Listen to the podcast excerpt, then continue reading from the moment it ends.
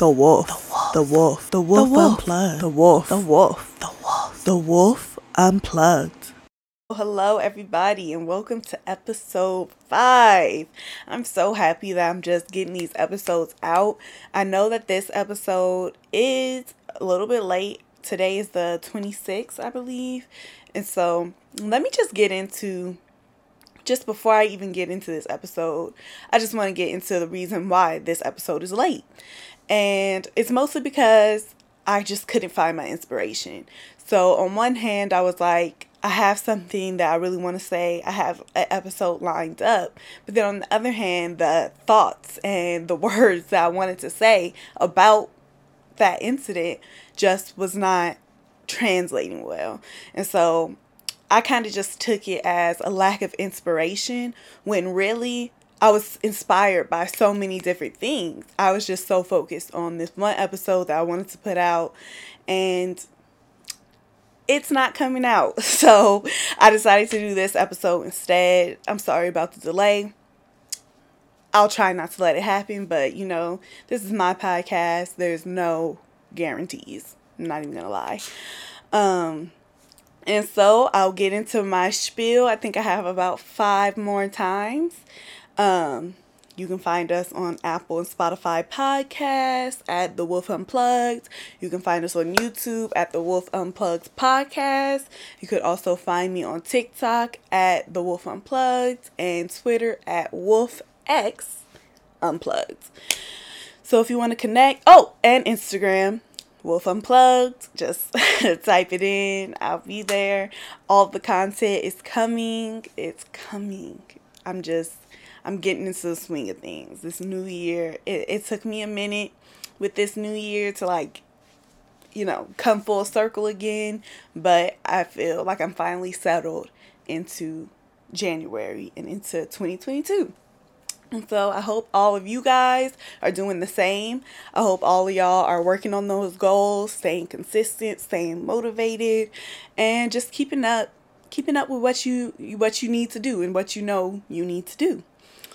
Um and so yeah, that's pretty much it for um my thoughts before the episode.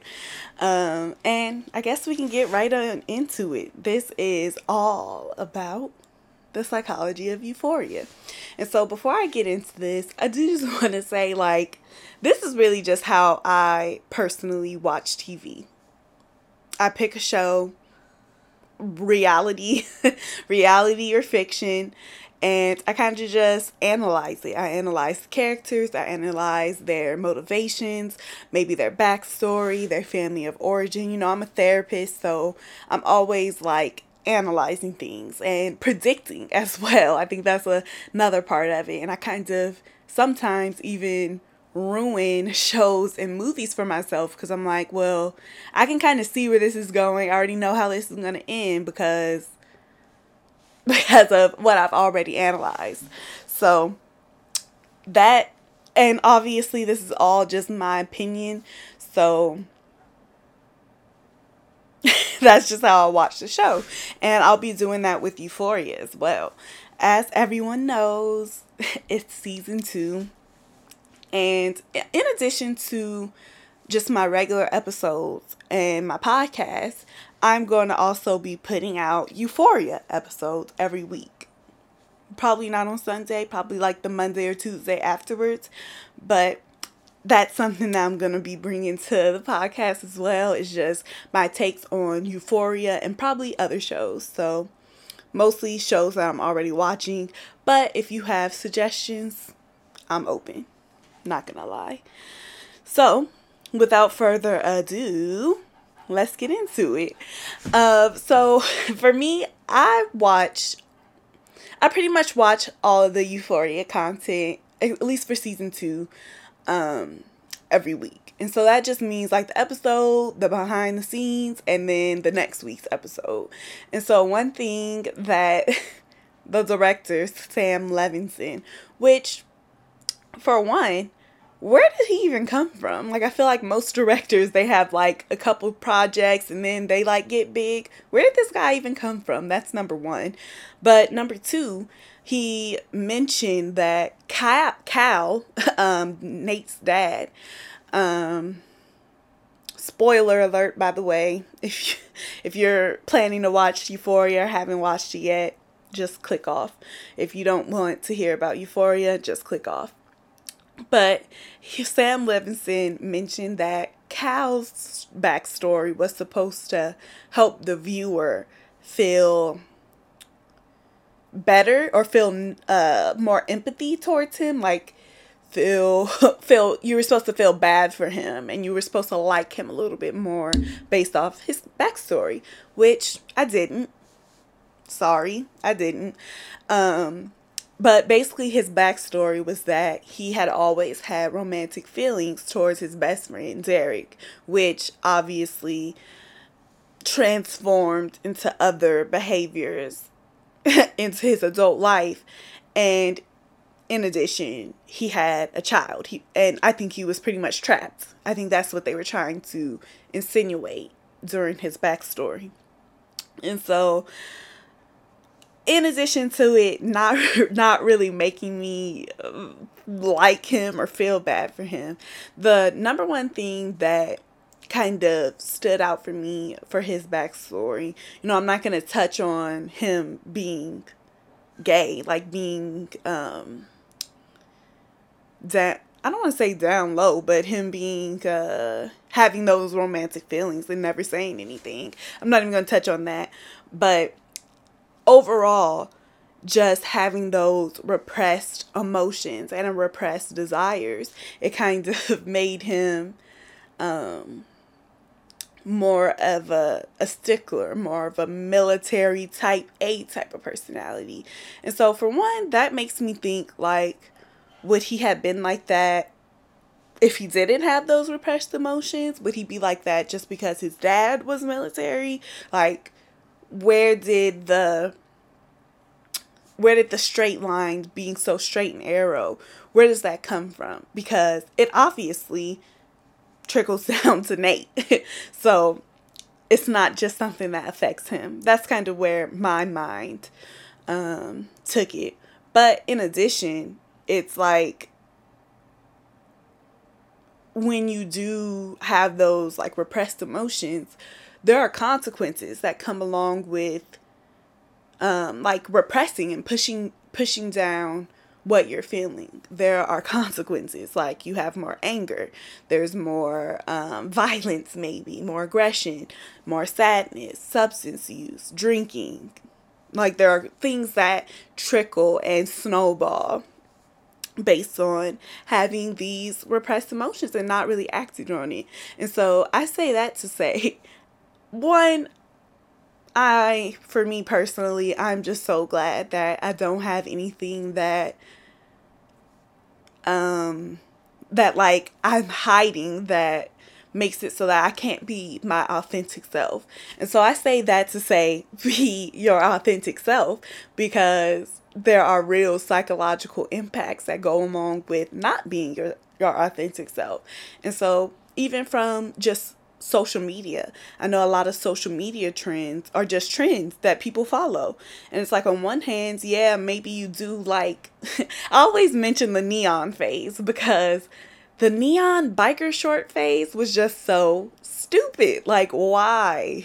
like why are we even on that? I know some people are still on their whole biker short thing, but it's like if okay, I could see if you really just like neon and you really like biker shorts, but if you're just going along with it for the trend, it's inauthentic. like it's inauthentic to you, and like people can read that.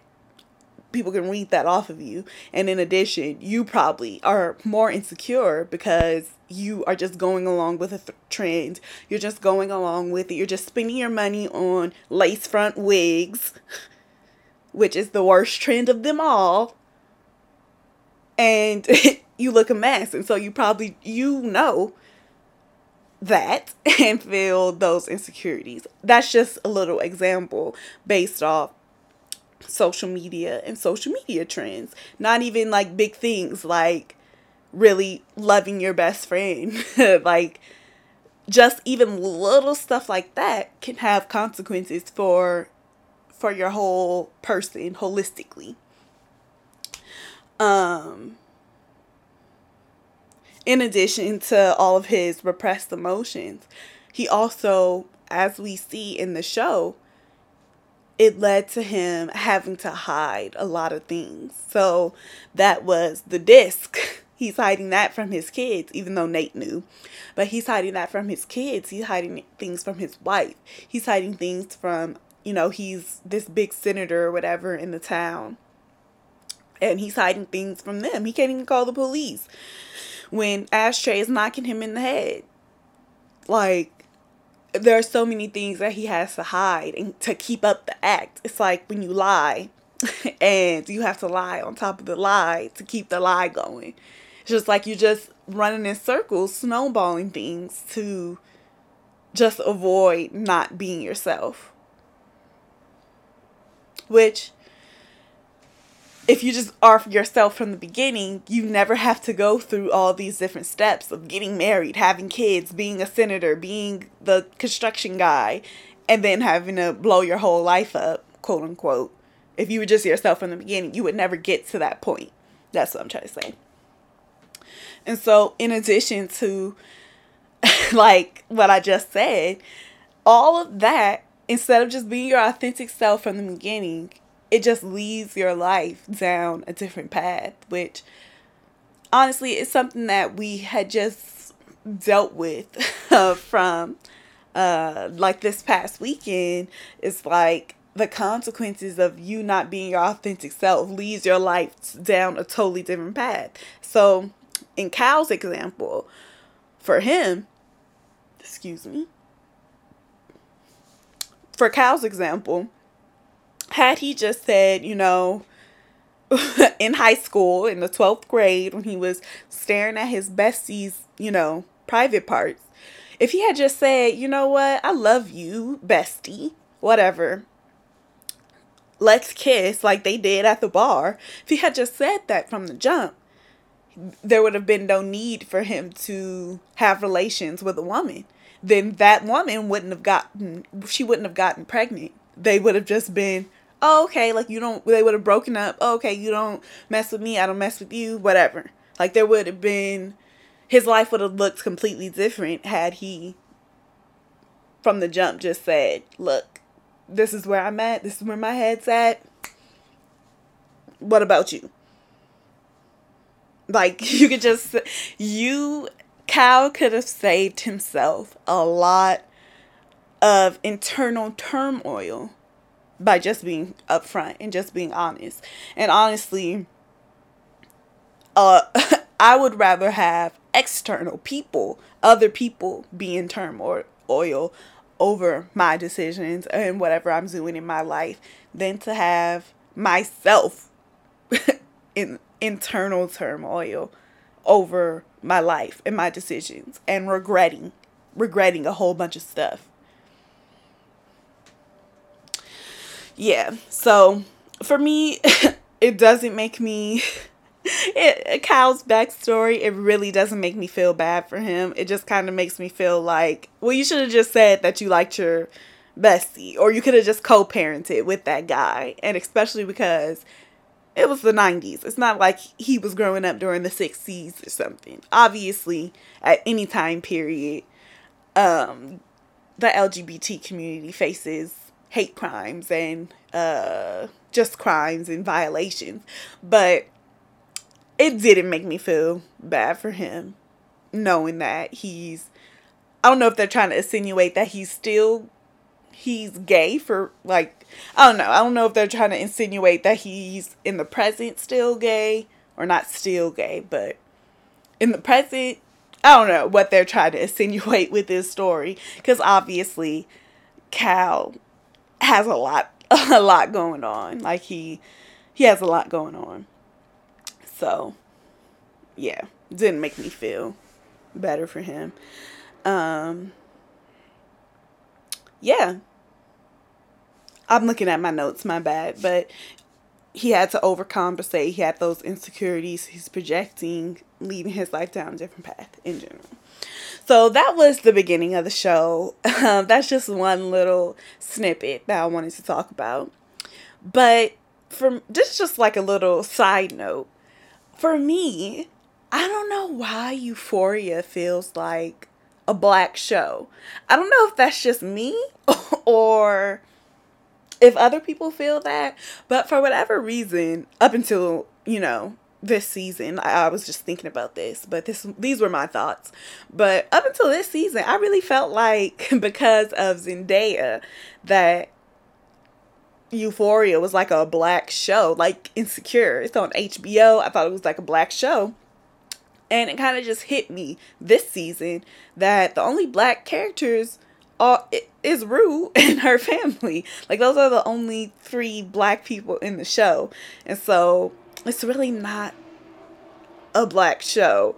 But I'm thinking like but why does it give me like why does it make me feel like it's like a black sitcom, like Martin. Well, not Martin, but like it's like a black sitcom, right? And I think it has to do with the music and with the like aesthetics, like the art, the the bling, the rhinestone aesthetic like type of thing. The music and that I think is in combination and of course Zendaya. All those three things in combination just make me feel like it's a black show.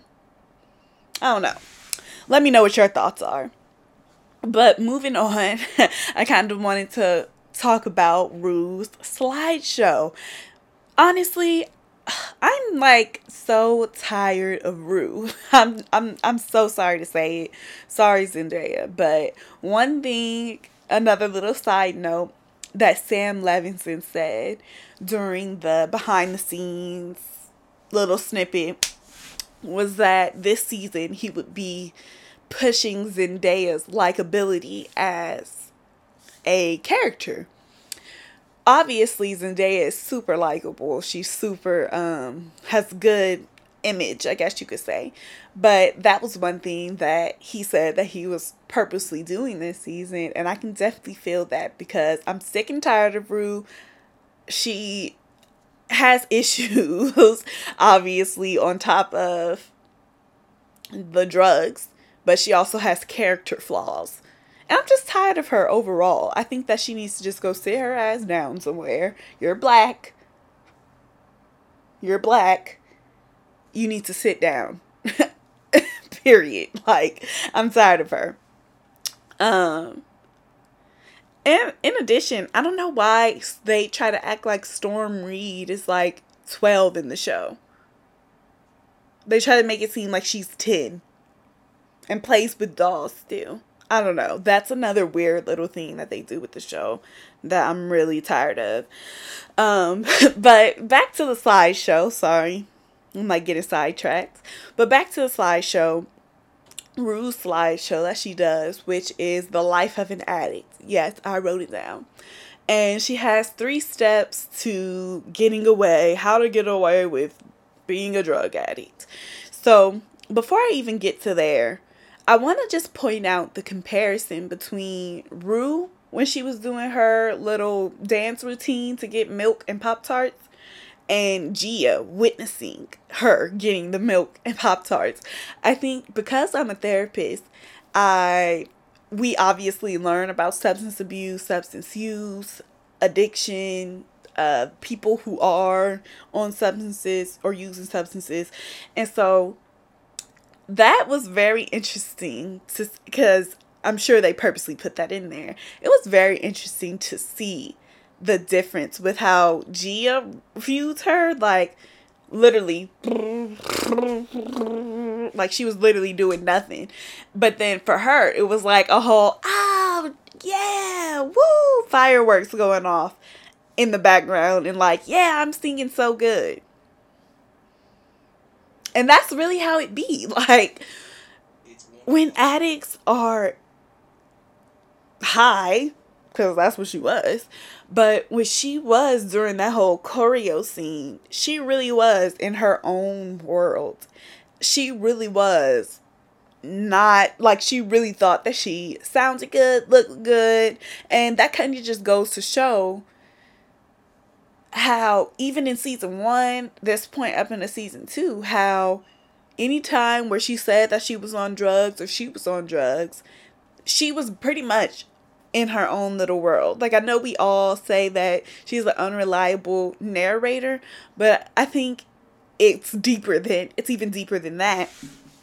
And you're not just an unreliable narrator, but you're a narrator that's not in this reality at all. That's like a completely different thing. And so, like, you really have to take her narration with a grain of salt as opposed to, or not as opposed to, but take it with a grain of salt in addition to what we see the other characters doing. Like, I don't know if that's making sense. But she's just so unreliable. yeah. Not even going to get even more into that. But another little example, I guess, could be like those memes when when people put like the cartoons and they have like red eyes and stuff and they're like, "Oh yeah, I bet nobody knows that I'm high right now. Ooh. But it's like you're not acting normal, you're not walking right, you're not like your eyes are like this. Like we know. We know, honey. You're just trying not to act like it. But we know. That's what Rue is. And another little side note before I get more deeper into this is I hope she gets caught. Yeah. Um, moving on to her little slideshow thing, how to get away with being a drug addict. It was basically just her lying, manipulating, pre planning, being on edge, gaslighting, ruining her own relationships.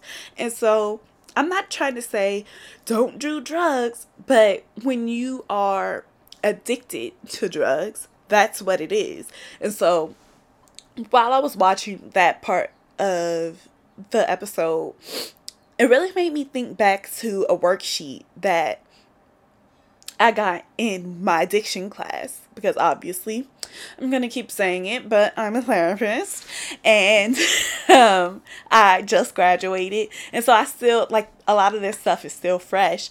And so I remember this worksheet that my teacher gave us and it kind of broke down like the phases of addiction because obviously they you know there's uh the phases of drug action which is like okay you take it up you get it's in your system it's ingesting oh you reach the climax oh, okay now you're coming down okay now you're at a plateau okay you take more boop you're at your peak, you come down.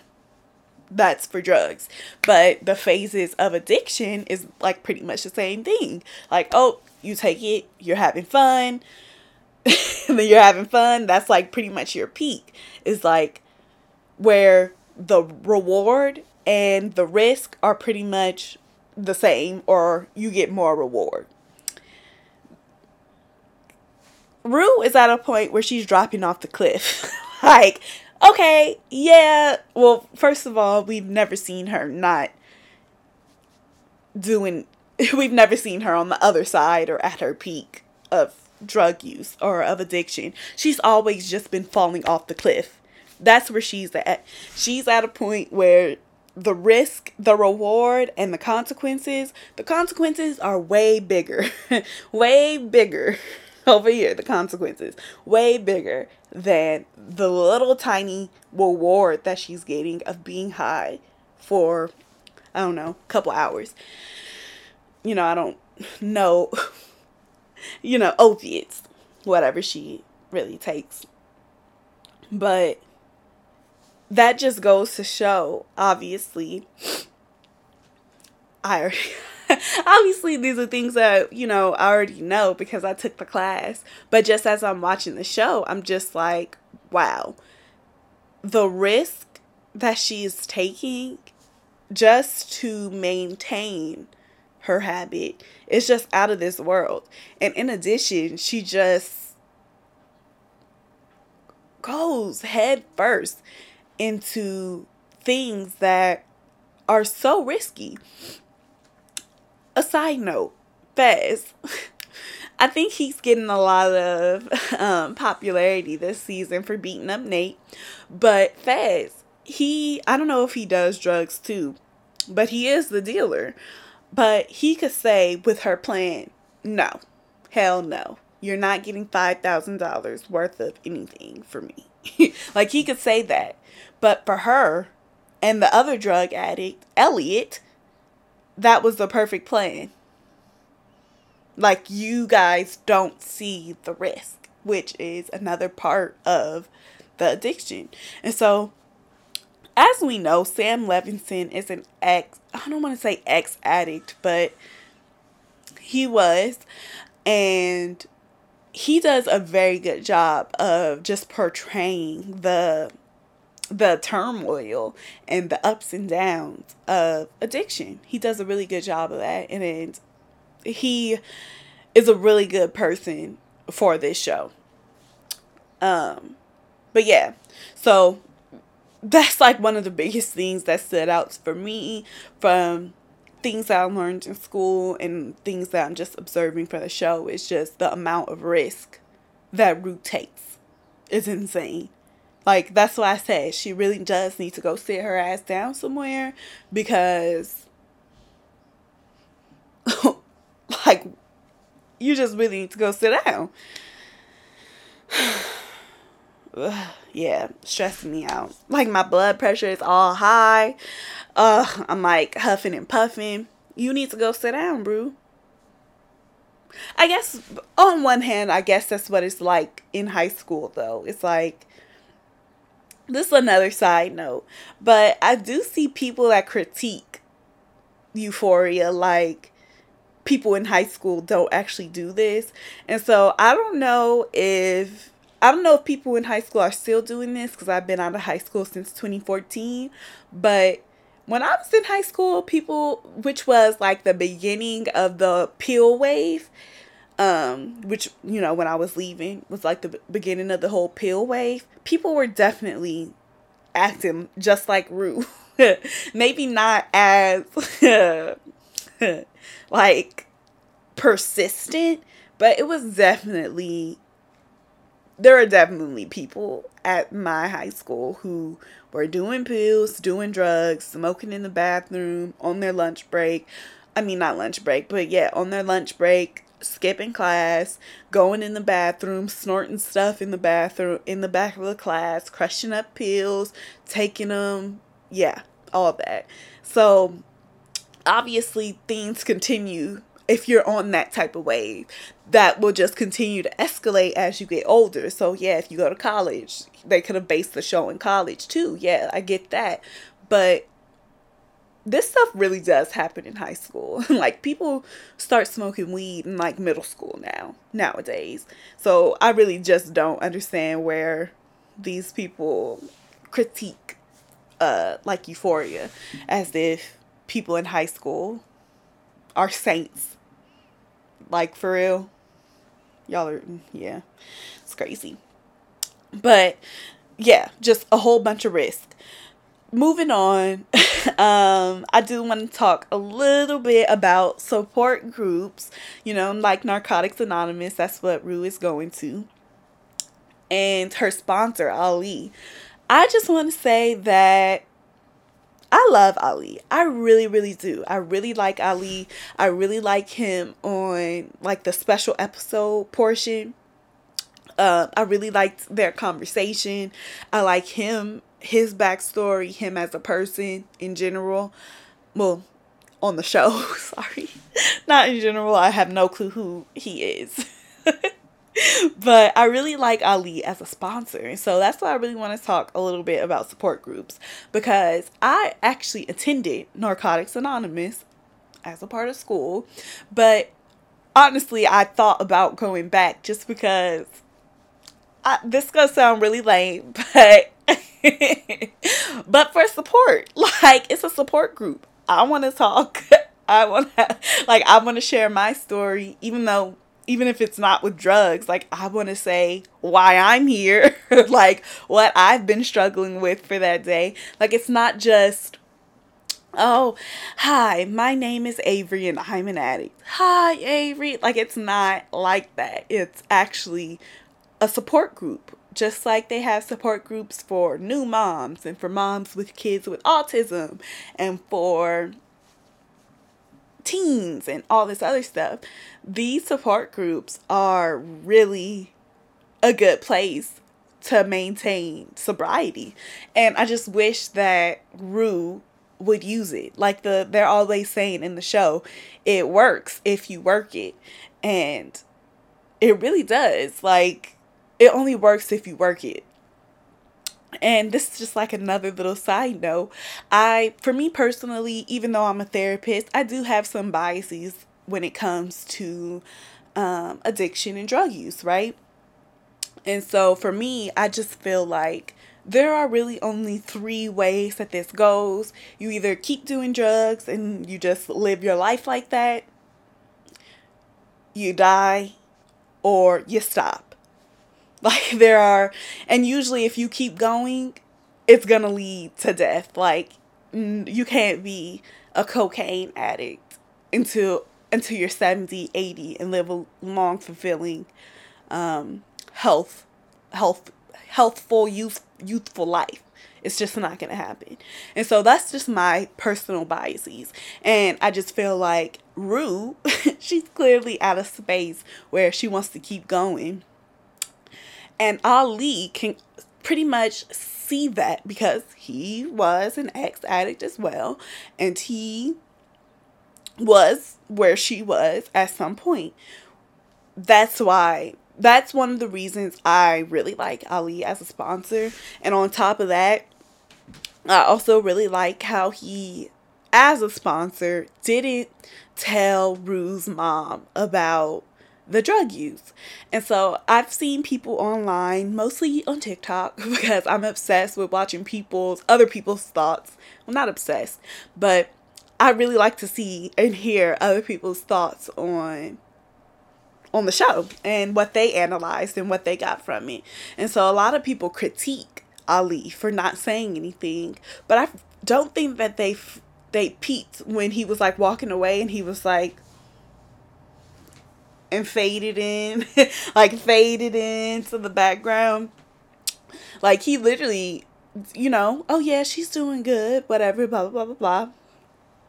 But and then looked at her and was like, "Yeah, I'm watching you, young blood." First of all, I don't know if he ever has said young blood in the show. He just seems like he would be the type to call somebody young blood. Uh, but on top of uh, apart from that, um, I think that it really did help build trust with Ali in that moment to just be like, you know, we do have our dyad. I'm your sponsor. This is our dyadic relationship. And I'm going to, I know that you're doing drugs, and I'm going to just keep your trust in this moment and not tell your mom. I really did like how he d- did that because it's just not easy to gain trust and gain influence in a teenager's life. And that's kind of where he was working himself up to, especially if you saw that special episode that they did. He was, he, I don't want to say he's working his way up to, but with Rue, it's like on and off.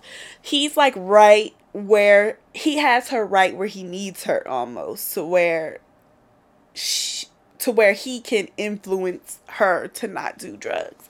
And so I would have said that episode two. okay. Episode three is where Rue just like kind of flips the script. And so,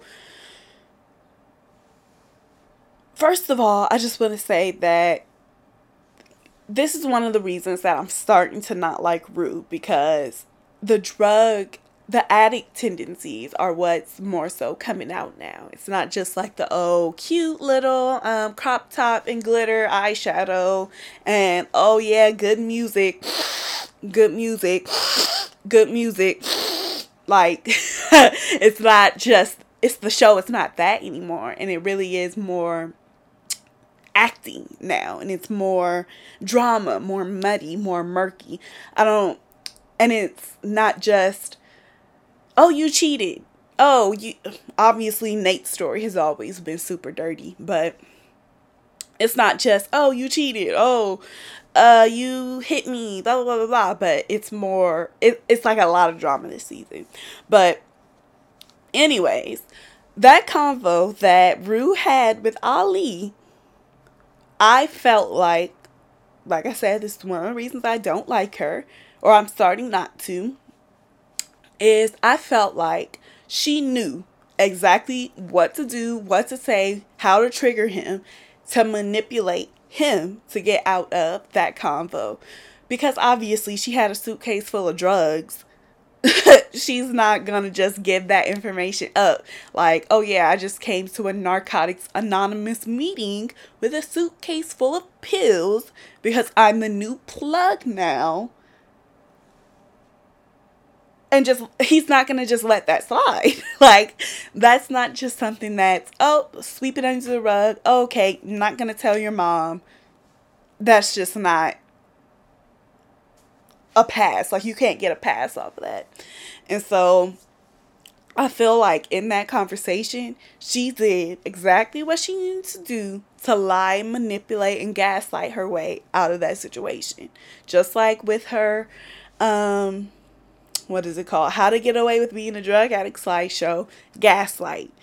Because she really didn't have to bring up his personal past with his daughters that are estranged to get like you didn't have to do that, Rue. He was telling you that in order to build trust, in order for you to understand how his life has pretty much got to where it is because of drugs and you use that against him.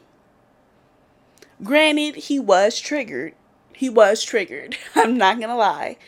But it's not for you to exploit because you don't want to get caught with your drugs that you just went and got before you came to this meeting. Yeah. I'm not fucking with Rue like that. But um yeah, she just knew exactly what to say to get him to leave her alone. and I just really didn't like that obviously I know that she's not, you know, she's a high school drug addict. So, you know, she's not gonna be the upstanding honor roll student, uh, good Samaritan of a citizen. But I feel like there should be a little bit more instilled. Side note though, we do obviously in the field of psychology, we we know that if you start using drugs, I think she said she started when she was 14. If you start when you're 14, then there's a lot of brain development that hasn't taken place yet that's going to be altered because of your drug use, especially with opiates. Like, it's not like. I mean, any drugs at 14 like should be off limits. But yeah, that's like a big thing to your brain is like a big thing to alter at such a young age.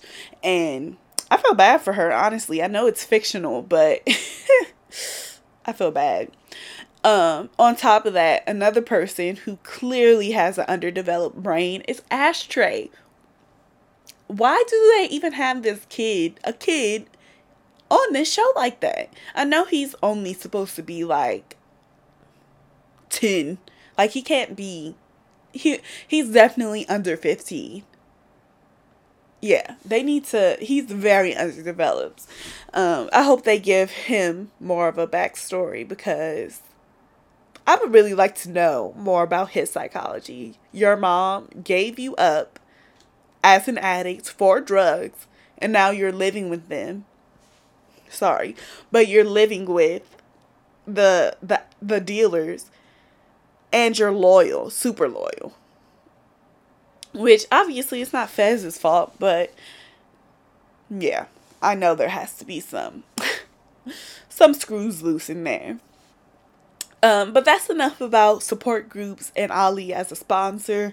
Um, now I'm just gonna get a little bit into um, the supporting characters. So all of them for last episode. I'm not gonna talk about obviously other episodes. This is about episode three. Anyways, Cassie. Cassie you know better, baby girl. Obviously, we all know the reason that she's doing this. We've, you know, I don't have to say what hundreds of people already say and think. She's seeking male. Well, I'm gonna still say it. Look at me. She's seeking male validation.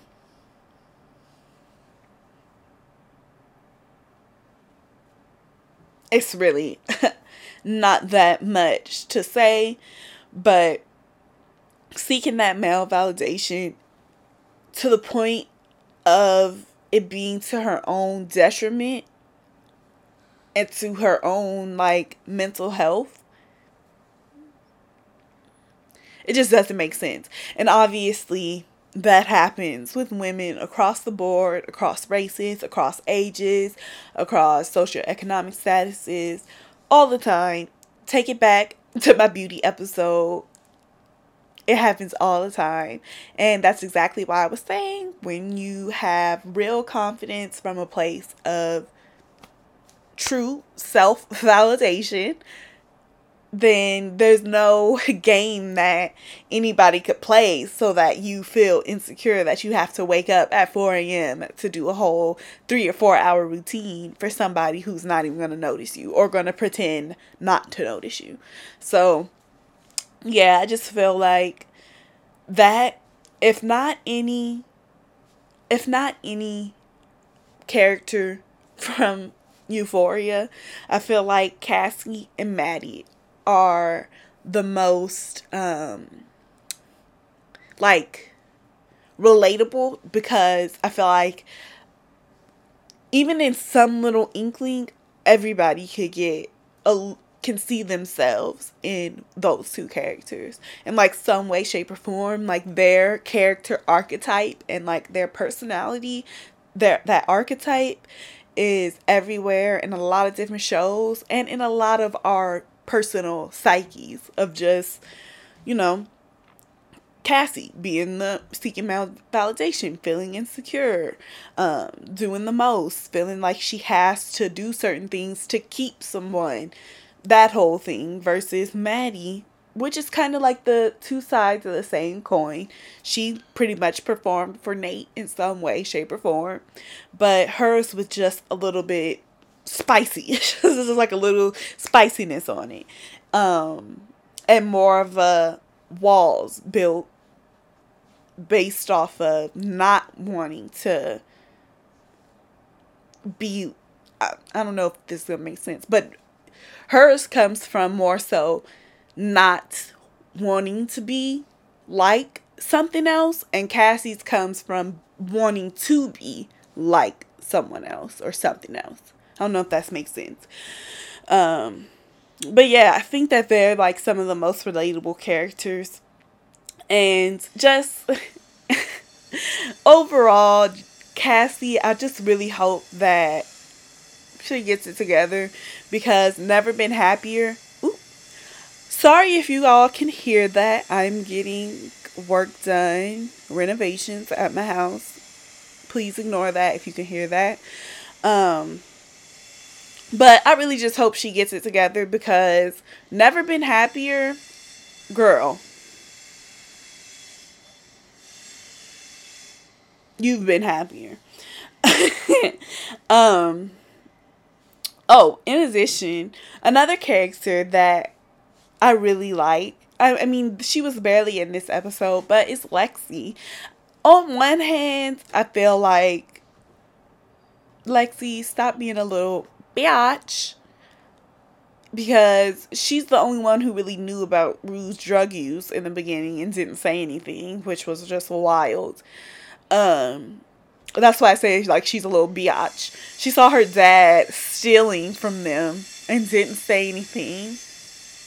Little biatch. Um, so I, I think I said that I liked her at the beginning. I don't really like her that much. um, and I, I'm what I do like, however, is that they pretty much said that she's like the observer type.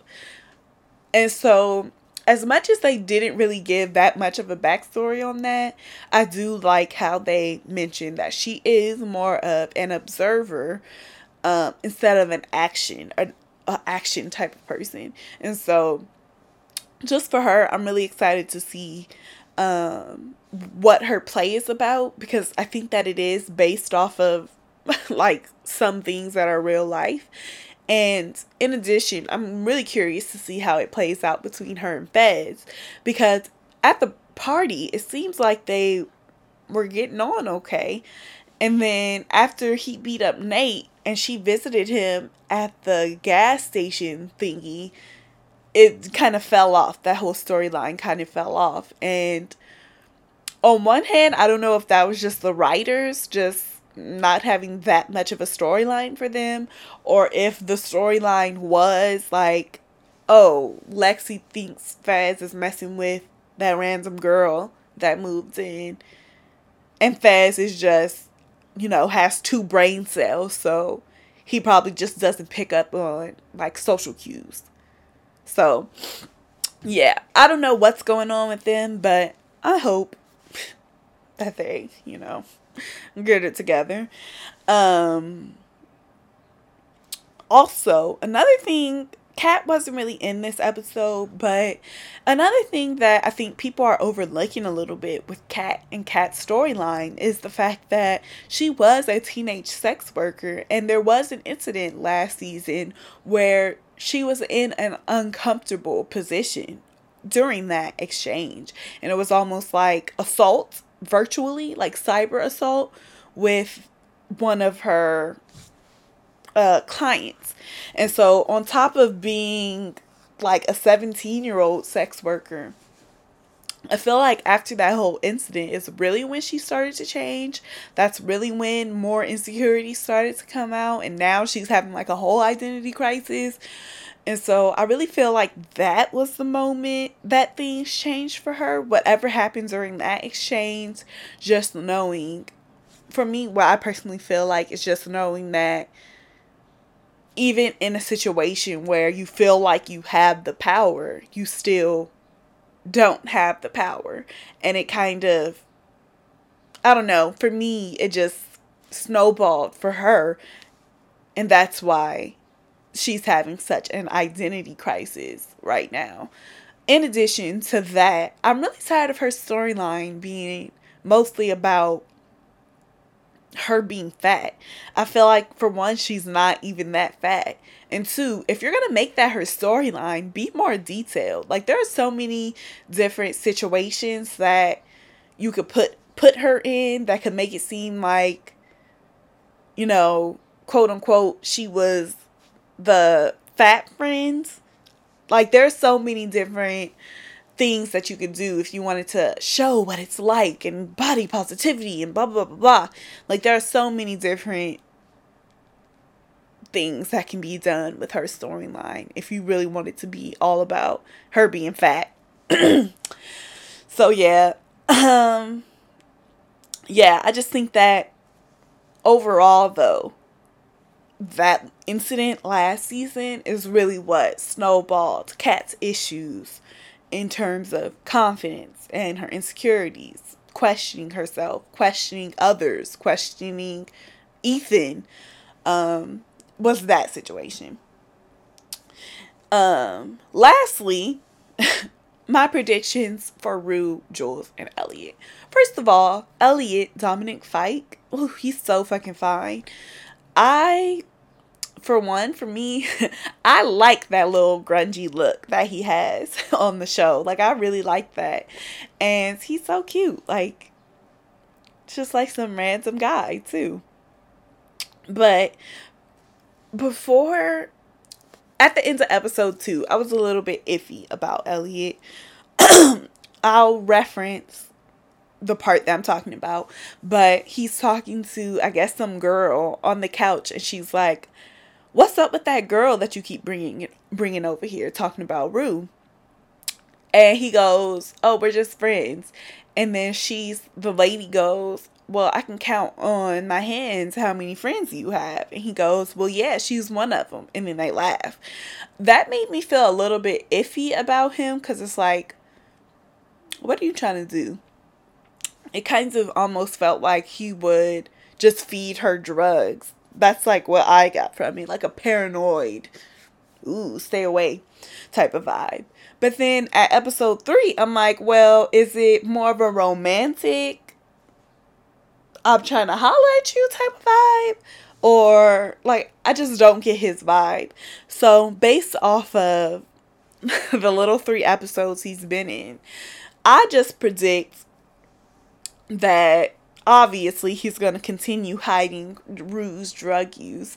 I think that it can also get a little bit messy just having two just having dyadic relationships within the three, the triadic relationship. I think that can get way too messy because you have Rue and Jules, you have Rue and Elliot, then you have Jules and Elliot, and then you have Rue and Elliot. Oh yeah, I already said that. Ruin Jules, like it, it. See, I'm already messing up. It just gets too messy when you have little secrets within the relationship. Then you have to keep it separate. You have to keep Rue and Jules separate. Oh, then it might seem like you might start liking Jules a little bit. It's just like, well, what is your purpose, Mr. Elliot, on this show, other than helping Rue do drugs? Like, what's his purpose? I still haven't been able to figure that out. And so I think that overall, there will be a lot of secrets that he has to hold either within just for Rue, for Jules, for himself, for whatever.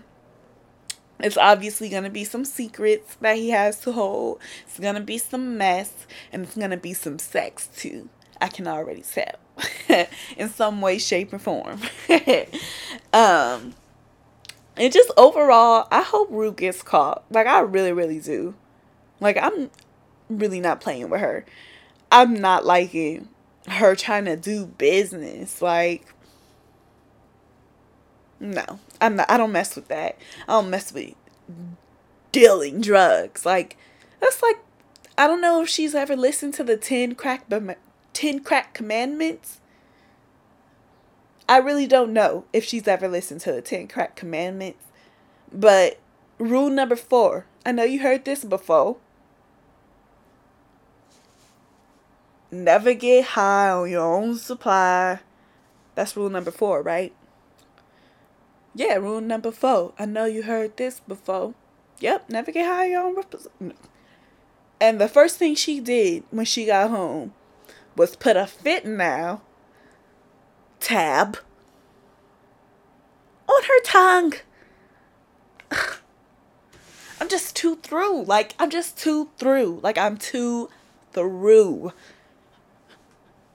with Rue. yeah. So I just really hope she gets caught. I'm not messing with her this season.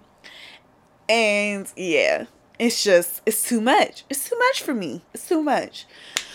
But yeah, I know some people, this might have been a little bit of a surface level deep dive. Because I know some people really pay attention to the makeup, the lighting, the clothes, the this, the that.